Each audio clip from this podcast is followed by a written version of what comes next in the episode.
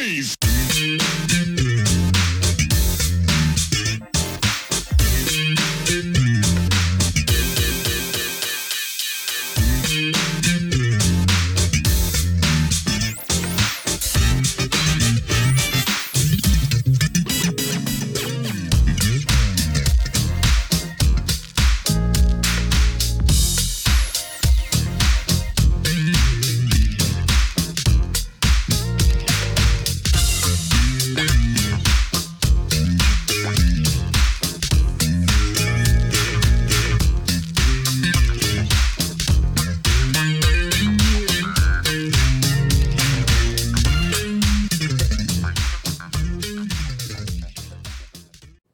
Welcome back to the next part of this Truth and Rhythm episode. Be sure to subscribe to this channel. If you've already done so, please share it with friends. Also become a member by joining Truth and Rhythm on Patreon or consider donating at funkinstuff.net. Thank you so much for your interest and support. Enjoy.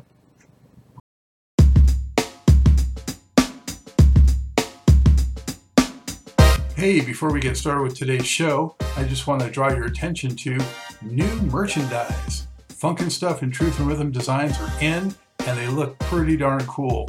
So show your support, help support the program, and show off some stylish merchandise and apparel. Only at the Funkin' Stuff store.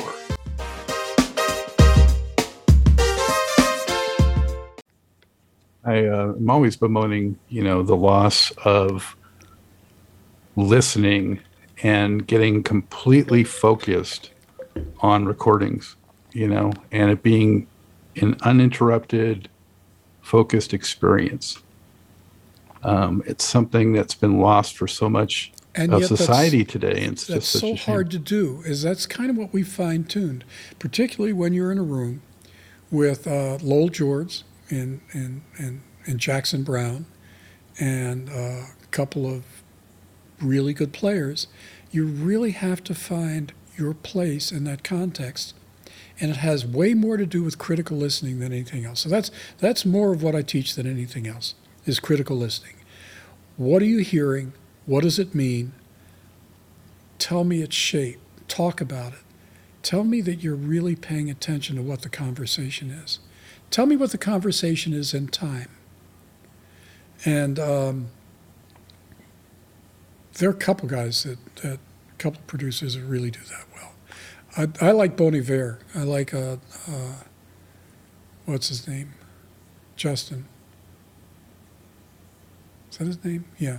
I love Bon Iver. I think they have some great ideas, really experimental and out on the edge. I like Billie Eilish. I think she makes great records, but they're not for everybody. And um, I don't know how I could possibly be a part of that. I don't know how I could work with uh, Bon Iver and do those dark, dark vocals. I, I, I know my limits. What about somebody like Jack White, who's, you know, really I know Jack. He's he's a good guy. We've never been in the studio together, nor would we ever be in the studio. To- well, we we've been in the studio together. I don't engineer for him, but he that was that that changeover period where he was able to get Vance Powell for next to nothing because Vance was transitioning away from uh, live sound, and he's actually one of the few guys who's transitioned successfully from live sound. He's a pretty good engineer. Um, but then Jack White doesn't work with him anymore. And I think it's because Vance had his own ideas. Uh, Jack was great. Jack uh, would bring people, he would work next door in Studio D at Blackbird, and I'd be doing something in C. And he'd, uh, he'd bring whoever his latest rock and roll friends were.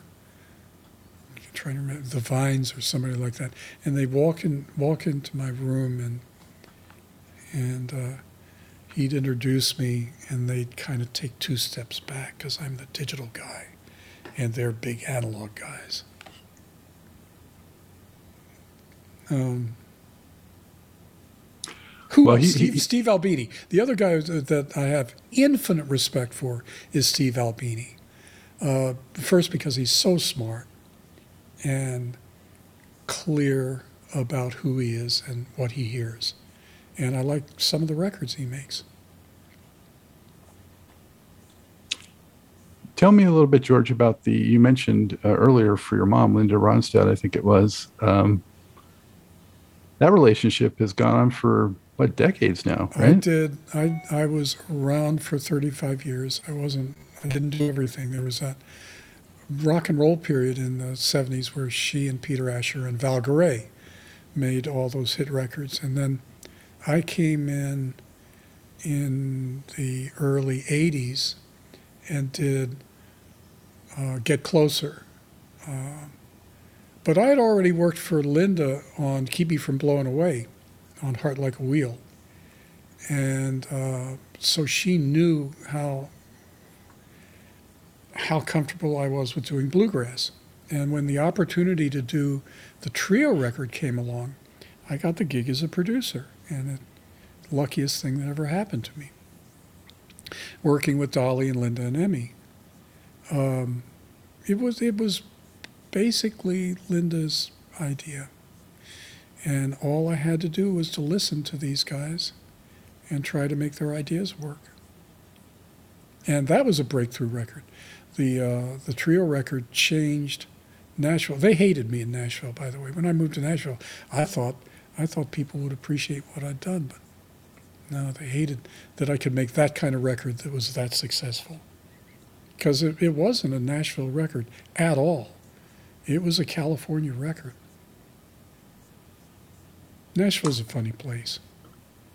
You've kind of, uh, you know, had to overcome sort of being out of your element a little bit in, in different situations. I guess when you mentioned earlier about, you know, your background and moving around a lot and that kind of thing, it sounds like you've had to be kind of adaptable and quick on your feet.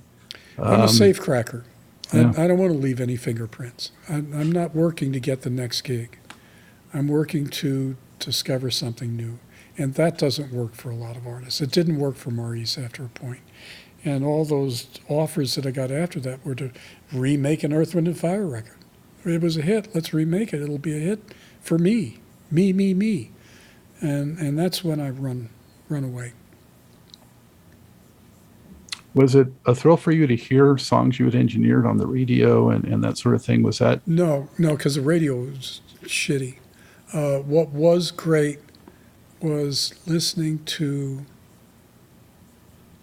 records that I'd done much later in a studio where I'm using them for references and realizing that they weren't that bad. I pretty much hate everything I do, but uh, later I'd be listening to a record, Little Feat record, saying, hey, this isn't bad. This, this was kind of new. I, I, haven't heard a lot of people uh, able to copy that. Uh, that. That impresses me. Nah, the radio, radio quality was, I mean, after the first couple of times, it got shittier and shittier. especially now with MP3s on, on the internet. It's just god awful. You know, these records have been remastered and recompressed and remastered and fucked with, and it's just god awful. Yeah, that must uh, be like, you know, bamboo under your fingernails to hear some yeah. of that stuff. Um, what are one or two of the vocalists that you've worked with on that list I, I read earlier, or maybe someone I didn't mention, that just really blew your socks off? Uh, James Taylor, uh, because of his connection, his great connection with uh, lyric and phrase. Linda, uh, who taught me how to listen to a song, taught me everything worth knowing about about songs. Um, Steve Perry, Journey, when I, I, did that one Journey thing, what a great vocalist, and and still friends. He's a good guy uh, Aaron Neville, who is uh, about as close to the heart of uh, performance as you could as you could get. It's just great. Uh, Phil Bailey has gone on to make some really great records, and um, in different contexts. Uh, he was always great. Would, would he have to Um, do many takes, George, to get that falsetto just right? Well, I tried to get it in tune, so I was I was kind of the guy in the control and said, "Listen, could we just try that one more time because this this is out of tune." And uh, if challenged, I, I had a strobe tuner. I could point them to a strobe tuner and say, "We're we're um, we're, we're we're not quite there yet. Try to sing this in tune. Let's see how it works." Uh, but. Um, God, he was great. Phil's a great vocalist. Phil Collins, a great vocalist. There have been some other people lately. I worked with uh, Anne Murray's daughter, Dawn Langstroth, in 2006, 2007. And for this record I tried to do in uh, Blackbird Studio C, I thought we had a great record. And man, we couldn't sell it to save our lives. She is a great vocalist, a great writer, a great arranger and a great singer. And she just couldn't survive the road. Happens.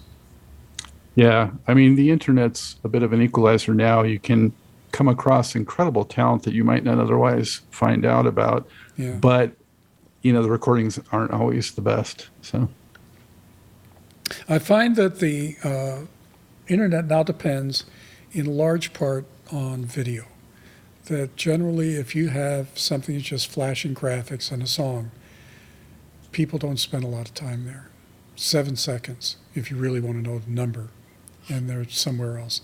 So, in the last 15 years, I've been focusing on video. I've reinvented myself as a video uh, area creator and teacher. I direct uh, opera and symphony orchestra, and uh, at here at McGill, and have established the high bar for video quality as well. So when you first got started in that, was 4K yet a thing? No, no, we had shitty, mm, um, not even HD. Uh, started with a Panasonic camera, and and what I would do in the studio is um, my assistants would set up for a take, and they'd put down their clipboard and pick up a camera and have the, the assistants just shoot the music, however they could do it. I had a couple of JVCs and a Panasonic, and just built it from there and learned that if you pay attention to the music, you're light years ahead of any m- music television director out there. Most of them are just awful. The 30 feet under the deepest point of the ocean is not a safe enough place to put most of these guys. So they would never creep out and try to direct another video. It just got awful. It drives me terrible. crazy is the is the hyperactivity on quick cuts uh, when I'm trying to look at somebody who's actually playing an instrument. Absolutely. Oh, the other vocalist uh, who, who was very good on video was Jennifer Warnes. I did a record that I couldn't finish, but I kind of supervised because it, it was done at my studio called Famous Blue Raincoat, Songs of Leonard Cohen. And a couple cuts on that are, are cuts that I would refer to if you really want to know what I did. And it was the first attempt that I had done at mixing of changing the arrangement by turning things on and off and re-editing and and the two tunes that uh, that I would point to on that record were "Bird on a Wire" and "Famous Blue Raincoat" itself. But Jennifer would get on camera and do "The Singer Must Die," which is a Leonard Cohen tune, and it's just one shot, and it's it's like what's her name who sang uh, "Nothing Compares to You" for Oh, Prince. Sinead O'Connor. Sinead O'Connor, who I also think is brilliant. And that one shot of her singing that song and how effective that is, that's made all the difference to how I shoot uh, opera. I really want to capture that performance. We have a great opera director named Patrick Hansen, who's brilliant and uh, brilliant, brilliant in staging, great piano player, and uh, gives me enough rope for me to hang myself.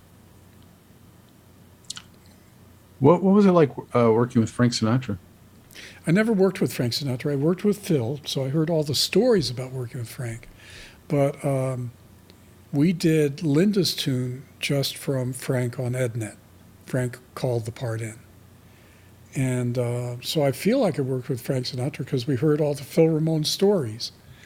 Uh, but I didn't actually, I wasn't in the same studio with Frank. Now, Al Schmitt was, and he's got a lot of stories.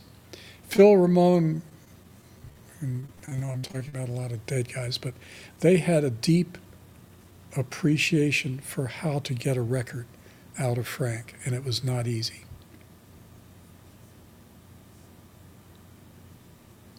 You've heard you've heard the Frank Sinatra stories where he'd show up to a session and do a run through and look around and say, get his hat and coat, and on his way out say, "Not today, baby," and gone. You remember the Lorraine Ellison tune, "Stay with Me, Baby"? Remember that big hit, the, the, her only hit. Dun, dun, dun, dun, stay with me, baby. Ooh, won't you stay with me, baby? That's a tune. This is famous story of Frank booking A&R on 48th, the original A&R studios, and uh, big orchestra, big section. They're going to do a Frank record. Frank walks in and I'm sorry, he doesn't even walk in. Calls in, says, Not today, baby. And Phil scrambles. They've got this orchestra paid for for six hours and, and a rhythm section. Calls Jerry Wexler. Says, Jerry, do you have any tunes? And while you're at it, do you have any artists? And they bring Lorraine Ellison. You would recognize this song if you heard it. Stay with me, baby, Lorraine Ellison. Um, and they wrote the song on the spot and head arranged strings, horns, and band, and on Frank Sinatra's dime. Where was Frank? He had flown to the islands to marry uh, uh, what's his name? Woody Woody Allen's Oh, Mia Farrow. Mia Farrow. So Not today, baby. I got to get married.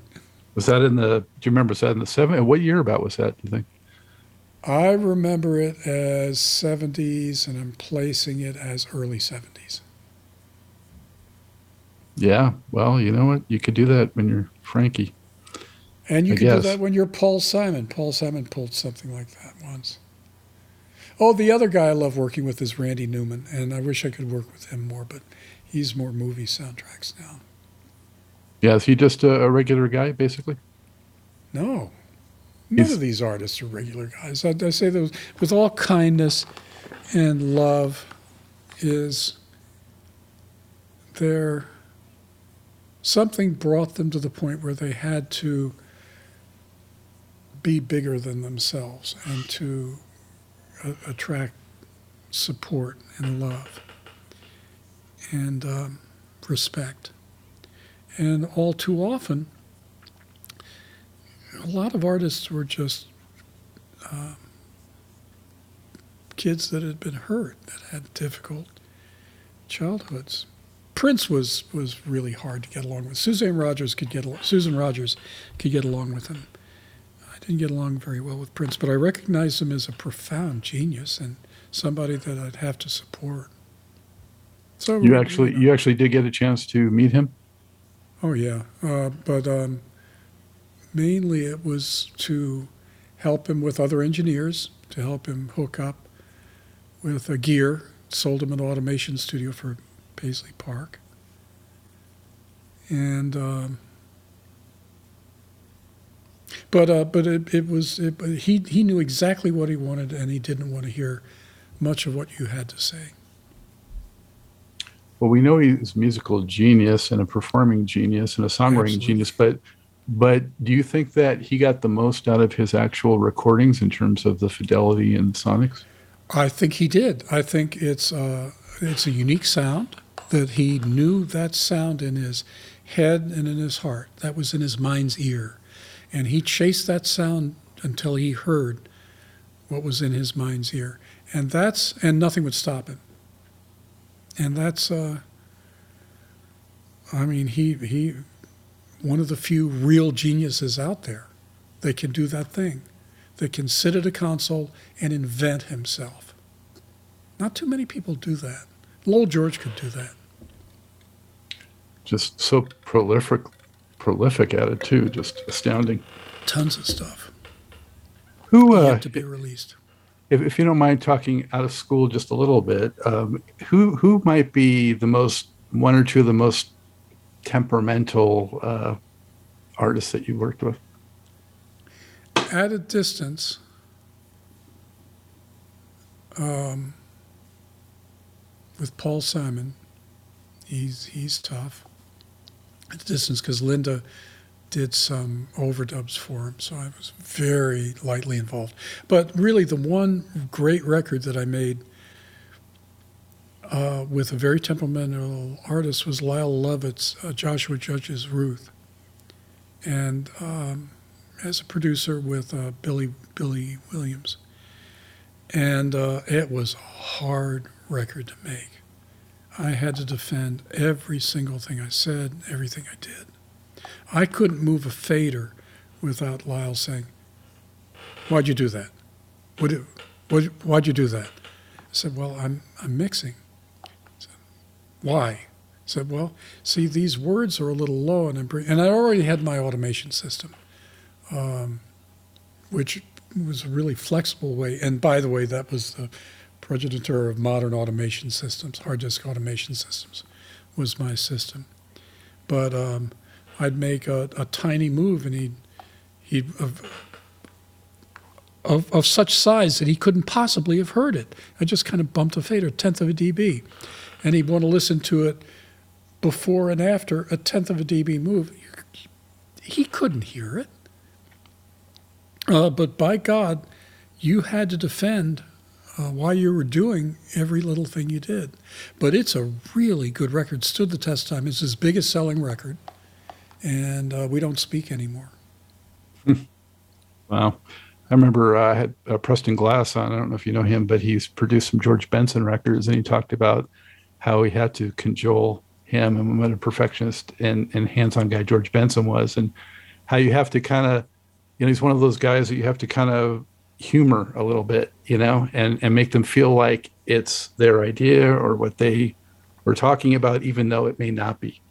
Well, most artists need to understand that you can reflect their ideas. And it, it, it, and it is all about them. It's about the artist. It's about I would I would follow Linda to the ends of her and her ideas to the ends of the earth, because I'm going to learn something.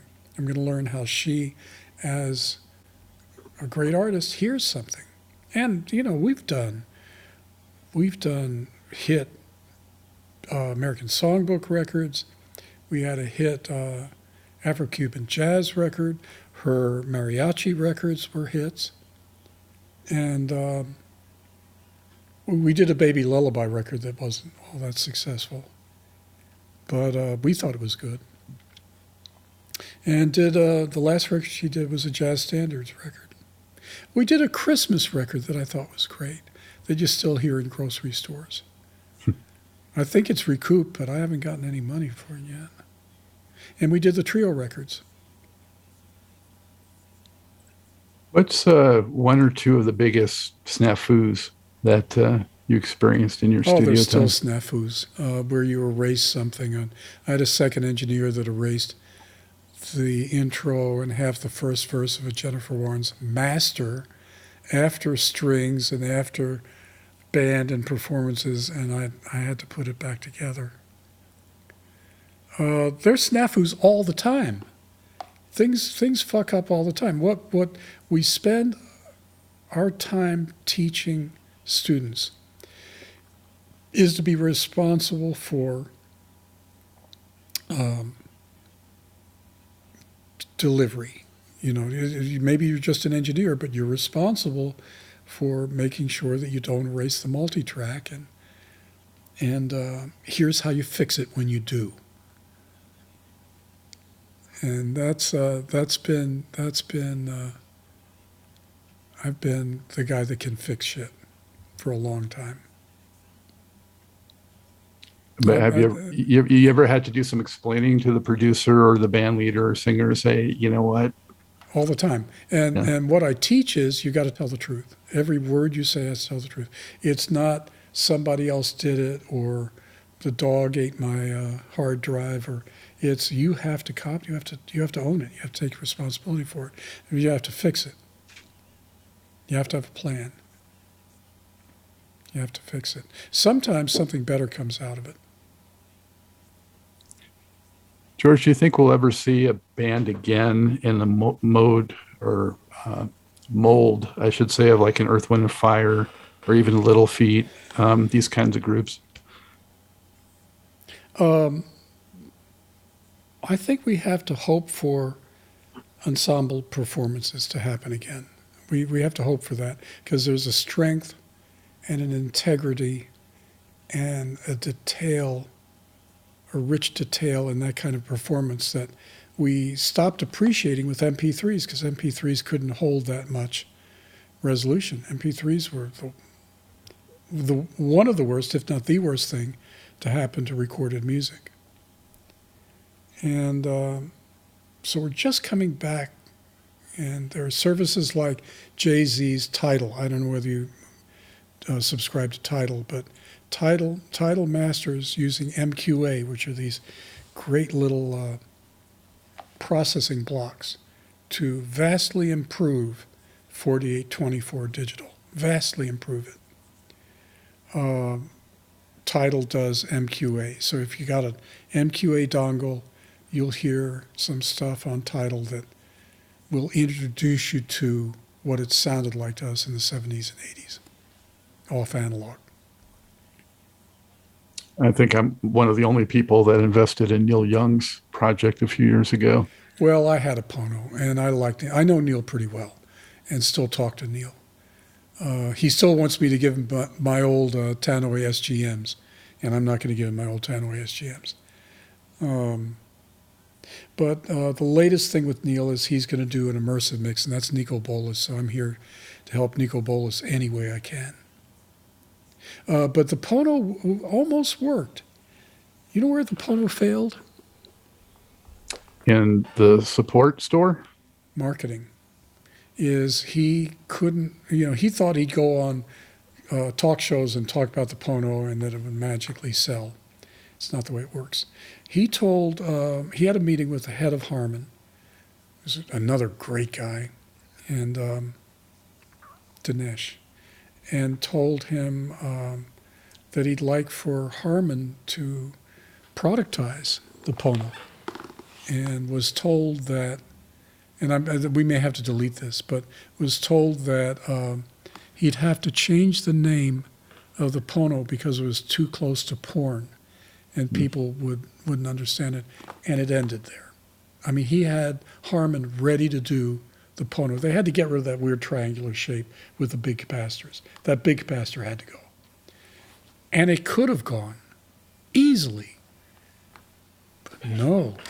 So the latest thing is.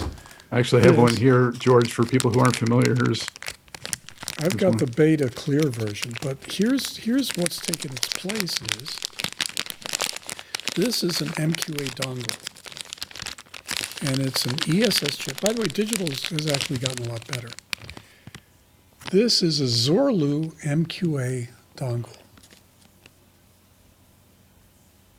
USB-C 3.5 inch. Into headphones, this could change your life.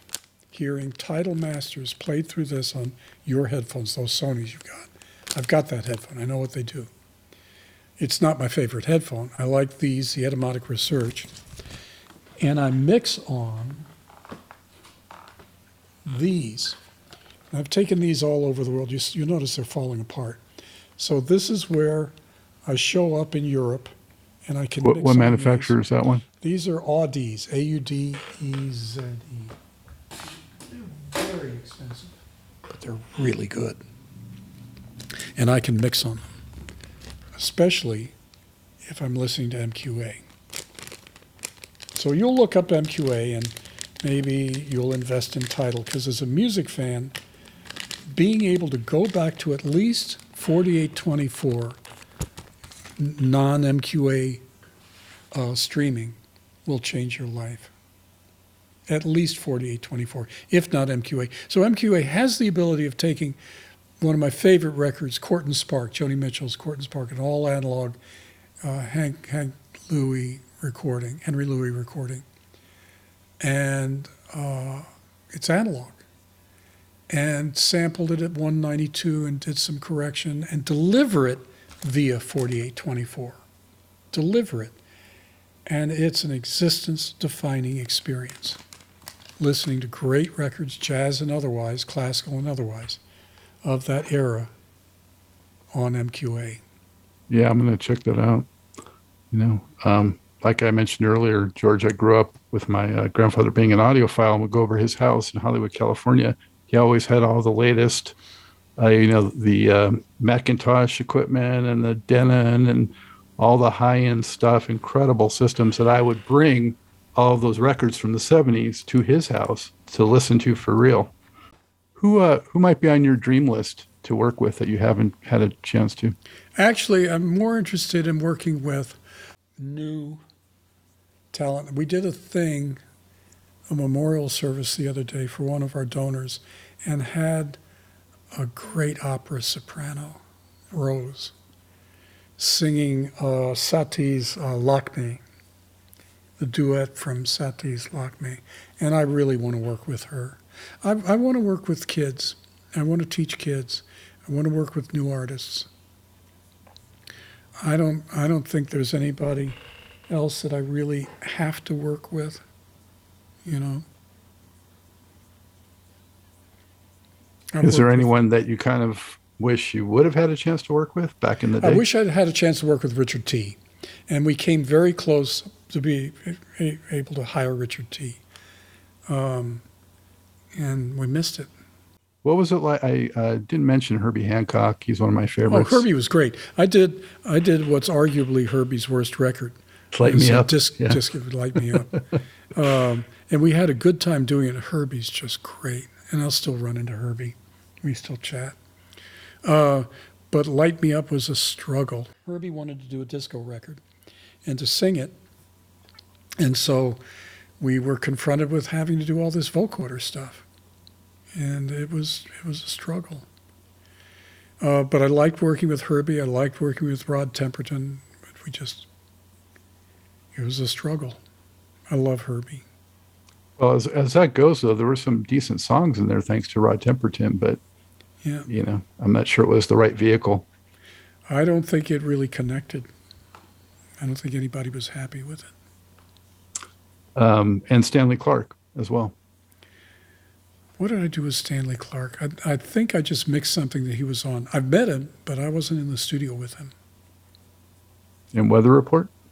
Stanley Clarke wasn't with Weather Report. No, I know, but you have a Weather Report credit I had seen. I have a couple Weather Report credits. Uh, Yeah, yeah. Jaco, Alex Acuna, and Damo, Damo Romeo. And uh, I did two records. I did Night Crossing, and I did that record we did at the Complex. Uh, eight is it eight thirty? And uh, Joe is a whole chapter in a book. He's he's a madman. Give give But us I- a give us a I- taste of, of how was he? Um, Well, okay, one. So we had done this uh, record at the complex, and very first ATR 124, and the speed servo failed, and I had luckily printed a SMPTE track, and we're listening back to Friday night, and uh, and uh, Joe is uh, bopping along, and he goes, the pitch. The pitch is changing and the machine is speeding up. Or the playback is speeding up. And what's happened is in the recording it's slowed down uh, and and i had to recover a performance a live performance by building a synchronizer that would take the SMPTE bit stream resolve it and drive the atr 124 capstan to recover this this weather report uh, master, which I did.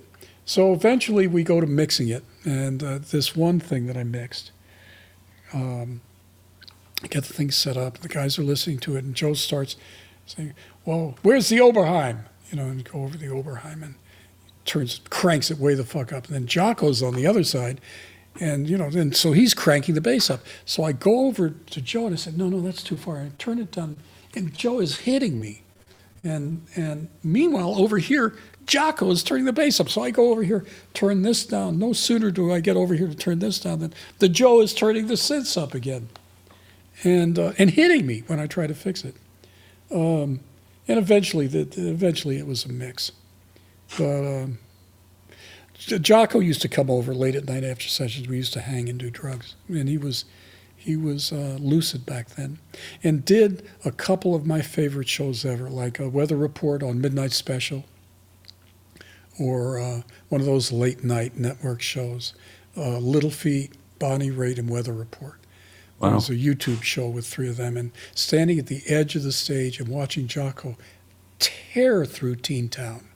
I mean, tear through it. You know, that.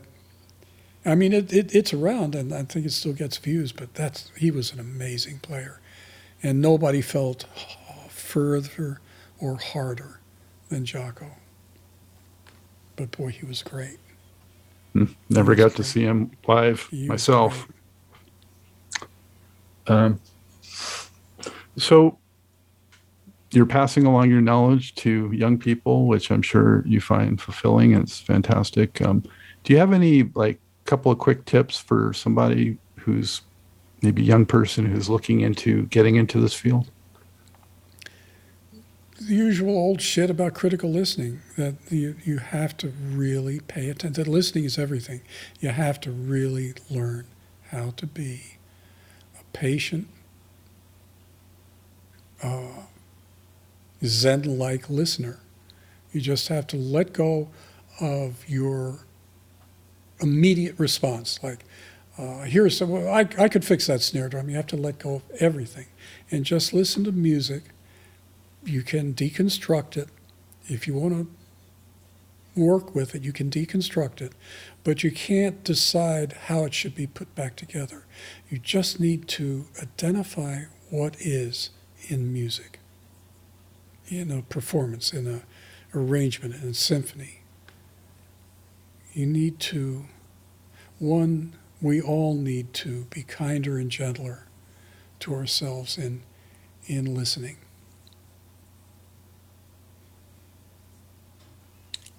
And is there one piece of work that you're the most proud of? My best piece of work, well, you know, what anybody's going to say is that my son turned out all right. Uh, and that I was an, I was an, I was a present as a dad. That uh, I walked out of some fantastic opportunities in Los Angeles to join my nutty ex-wife who had my, my son and to kind of come back to Franklin, Tennessee, and to help bring him up. And it was at a time where Nashville had no use for me whatsoever. So I, I did a couple records here. I did an a good Emmylou Harris record, and then did a bunch of other records, but none of them really sounded like Nashville.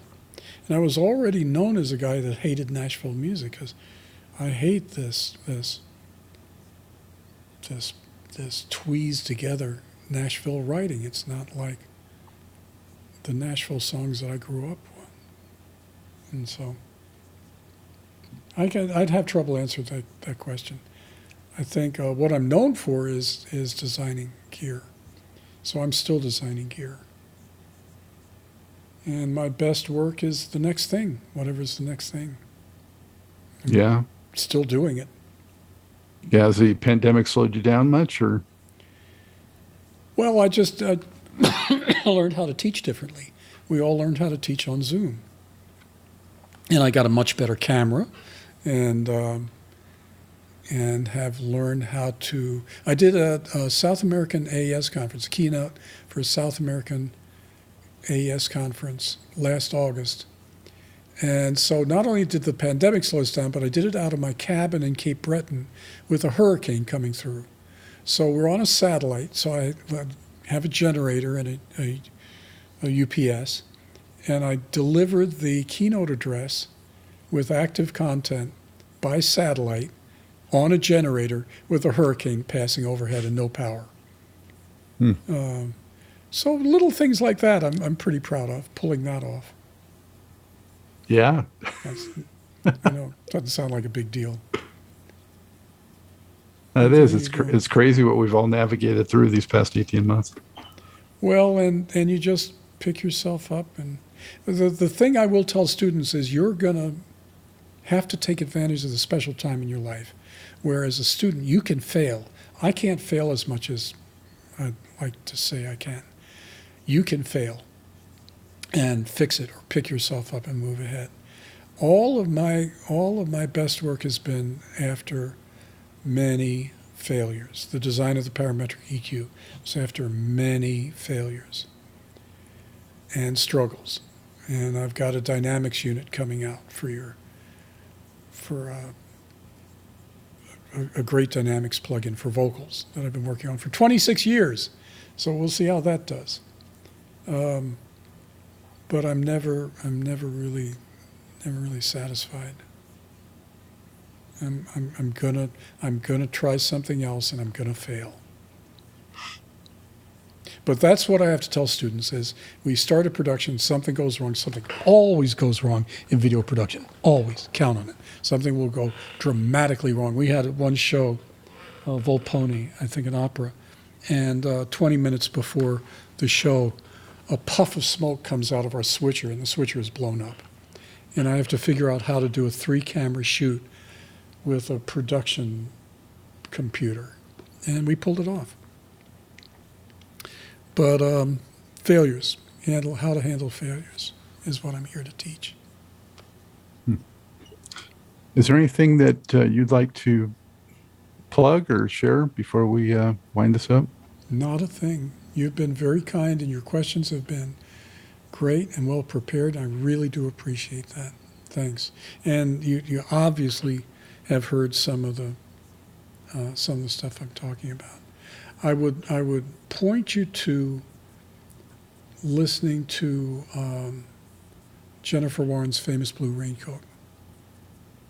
At least a bird on a wire. And that was that was done a long time ago. I mean, that was done. I mean, the Little Feat stuff, Long Distance Love, and that stuff off the last record album, and it's like 50 years ago. And it's still pretty fucking good. So, yeah, treat yourself. Go back and listen to some of the old shit.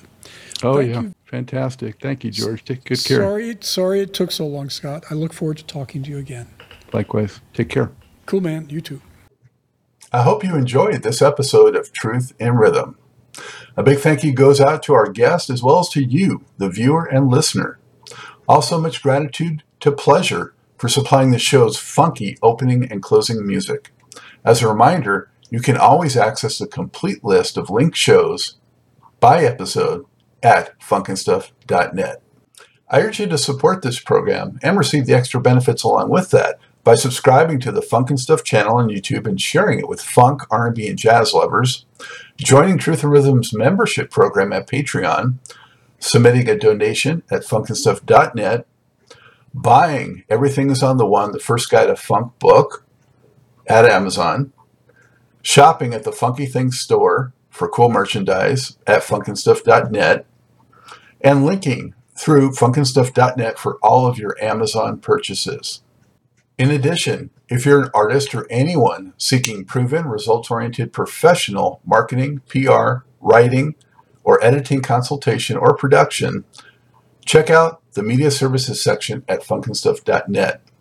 Also, I encourage you to drop me a line at scottg at funkandstuff.net. I love the feedback, suggestions, guest requests, appearance and sponsorship inquiries, and just talking about my favorite subject, groove based music.